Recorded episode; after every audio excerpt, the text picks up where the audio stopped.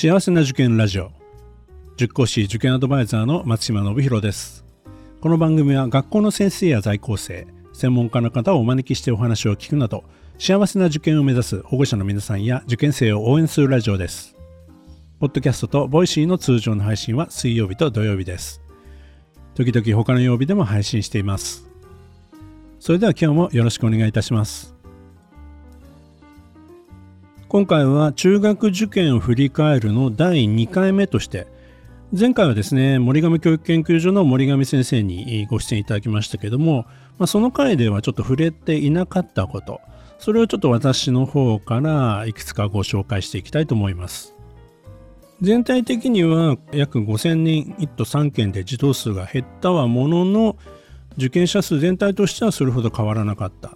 え受験率が微増というような感じだったというお話をしましたけども1都3県について言うと埼玉が受験者数を伸ばしてそれ以外の千葉東京神奈川は若干減ったというような結果だったようですね。でこの埼玉が増えた理由はですねこれは新設の海地所沢が受験者数を集めたと。約5000人強ぐらい集まったようですね。私の塾からもですね、合格者31人出てますんで、まあこれ速報値ですけども、でもまあかなりの人数が受けたんだろうなということがまあ想像できます。一つの新設校で県全体のこの受験者数が変わるって、やっぱり中学受験の世界って一校の、まあ、影響力ってのは大きいなというふうに思いますね。難易度については、首都圏模試さんのデータでだいたい50の半ば前後かなっていう感じなんですけど、まあ、このあたりはですね、あの首都圏模試センターさんが行う入試報告会に実際に出ていただいて、まあ、そちらでね、確認していただくのがいいかなというふうに思います。実際、あの、海地所沢、場所がいいですからね、東京の方からも西部地区の方は非常に通いやすい、えー、交通の便がいいですしもちろんね埼玉西武線沿線その他からもいろいろアクセスができるので、まあ、本当に場所としてもいいところにあるなと、えー、ですからまあ受験生を集めたというのも納得できますね。それから今回の仕組みというのがですねえー、例えば開智所沢の受験をしても他の香港の開智とかグループの開智の判定もしてもらえるということだったので、えー、開智香港の受験者数も、まあ、連動してというか、まあ、カウントの仕方にもよるかと思いますけども増えていると開智未来も増えているというような結果だったようですね。えー、その他で、えー、と埼玉で増えてる学校は埼玉栄、え、宿徳用の相変わらず栄東も人気ですし裏実業とか武南とか、まあ、こういった学校が連続して、えー、受験者数は増えているというような結果だったようですね。まあ、春日部共栄なんていう話も前回の森上先生からも話がありましたけど、この辺も人気ですね。大宮海星とかね。はい。まあ、ルーテルもありますね。えー、細田学園とか、まあ、いろいろありますけども、えー、全体として埼玉、なかなか今回は盛況だったようです。さて、まあ、それに対して千葉ですね。千葉若干全体の受験者数は減ったようですけども、河野大女子学院は2年連続増えてる。えー、四分幕とかですね、えー、昭和学院、和洋河野大、えー、千葉メイト、この辺も連続で増えているようです。東京の方では男子校を見ていくと前回の番組でも名前上がりましたけども厚生学園足立学園高輪、まあ、こういった学校がですね、えー、連続して増やしているようですね。女子で言うとフレンド学園宮田学園経過女子中村。えー、それから跡見学園、えー、この辺りも増えてます。共学は東京の第一、まあ変わらず人気ですよね。高校の募集をやめるということでも話題になりましたけども、それからまあ新設2年目のサリジアン、えー、世田谷ですね。もともとは女子校でしたけども、えー、2年目になって男子の人数も増えてきているようです。それから玉大目黒文化学園大学杉並、えー、それから順天ですね、えー、もうあの北里の付属科というふうに発表がありましたんで私の番組にも出ていただきましたけども非常に歴史の古いね学校で、えー、いよいよですねこの学校も来年以降も人気になるんじゃないかなそんな予測もできますね。その他ですと城西大城西とかサリジャン国際、えー、北区の方ですねえー、それから東京聖徳大学、こういった学校が連続して増やしているようです。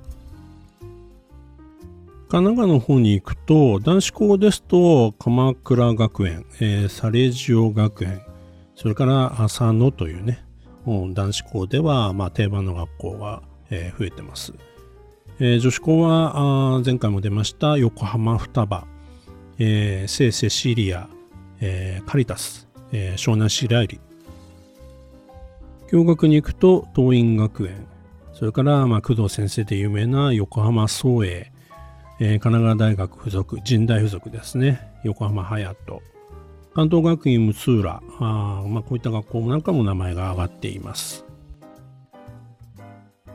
さて、あの、来年以降の入試の変更点ですけども、すでに、まあ、分かっていることも含めて、えー、ちょっと新情報といいますかね、それも伝えていきたいと思います。まず、横浜、えー、2025年入試より中学募集を一時停止すると発表しています。それから緑ヶ丘女子ですね。2025年入試より中学募集を一時停止。まあ、こうやってですね、あの高校の募集を停止する学校もあれば、中学の募集を停止する学校もあるということなんですね。まあ、それぞれのね、私学の方針に基づいて、こういったことは決定していると思うんですけども、まあ、こういったこと、特にね、高校募集を停止するっていう場合はね、大きなニュースになりますけども、中学募集を停止するってのはね、まあ、なかなかこう情報に入ってこないかもしれませんけども、一応確認しておいた方がいいと思います。それから、名法。えー、明らかに法律の法という字で名法ですね。2025年4月より教学科の予定だそうですね。それから日本女子大学附属2025年入試より2月1日の午後に算数一貫入試を新設するということです。もう少し具体的に言いますと、2月1日の土曜日の午前、これは4教科で定員90名。えー、そして2回目が2月1日の午後、定員30名で算数のみですね。そして、えー、第3回がこれまで通り2月3日の午前40名。えー、1回目と3回目は4教科ということで、そこは変わりないようですね。それからこの変更に伴ってですね、これまで行ってきた面接をすべて廃止するというふうに発表しています。結構ですね、この発表、午後入試で算数を新設するというのは、インパクトのあるお話だと思いますね。日本女子大附属さん、私も何回も伺ったことありますけどね、あの、学校行く途中のね、こう、木立の中をね、こう歩いていく感じ、まあ、森の中にある学校とも言われてますけどもね、年齢的にちょっとね、私はもうしんどいんですけど、でもそこを抜けてね、現れてくるね、学校のね、その外観といいますかね、本当にね、いい環境にある学校だなって、本当に何度も思った、そんなあ覚えがありますね。変更点に戻りますけども、その他には鎌倉女子大学、2026年の4月から教学科の予定。東京女子学院が2026年4月より教学科の予定だそうです。これもインパクトのあるニュースかもしれませんね。そして、まあ、基本になりますけども、日本学園が2026年4月より教学化され、明治大学の系列校となり、米も明治大学附属世田谷に変更されるということですね。羽田国際、2024年4月に高校が共学化し、校名を変更。現在の蒲田女子ですね。中学校の方は2026年4月の開校の予定だそうです。まあ、こういったところはね、あの届け出の関係もあって、まあ、予定とされてるんですけれども、まあ、あのちゃんと認可されればあ、その予定でいくということなんでしょうね。今回の2回目は具体的な学校などを挙げてご紹介しましたけども次回3回目はですね今年この中学入試の世界中学受験の世界でちょっと話題になったことについてちょっと私の見解をお話ししたいと思います。この番組では保護者の方受験生の皆さんからの質問や相談をお待ちしています。今日の話を聞いてよかったという方はぜひ登録フォローいいねなどを押していただくと大変励みになります。それでは次回も幸せな受験ラジオでお会いしましょう。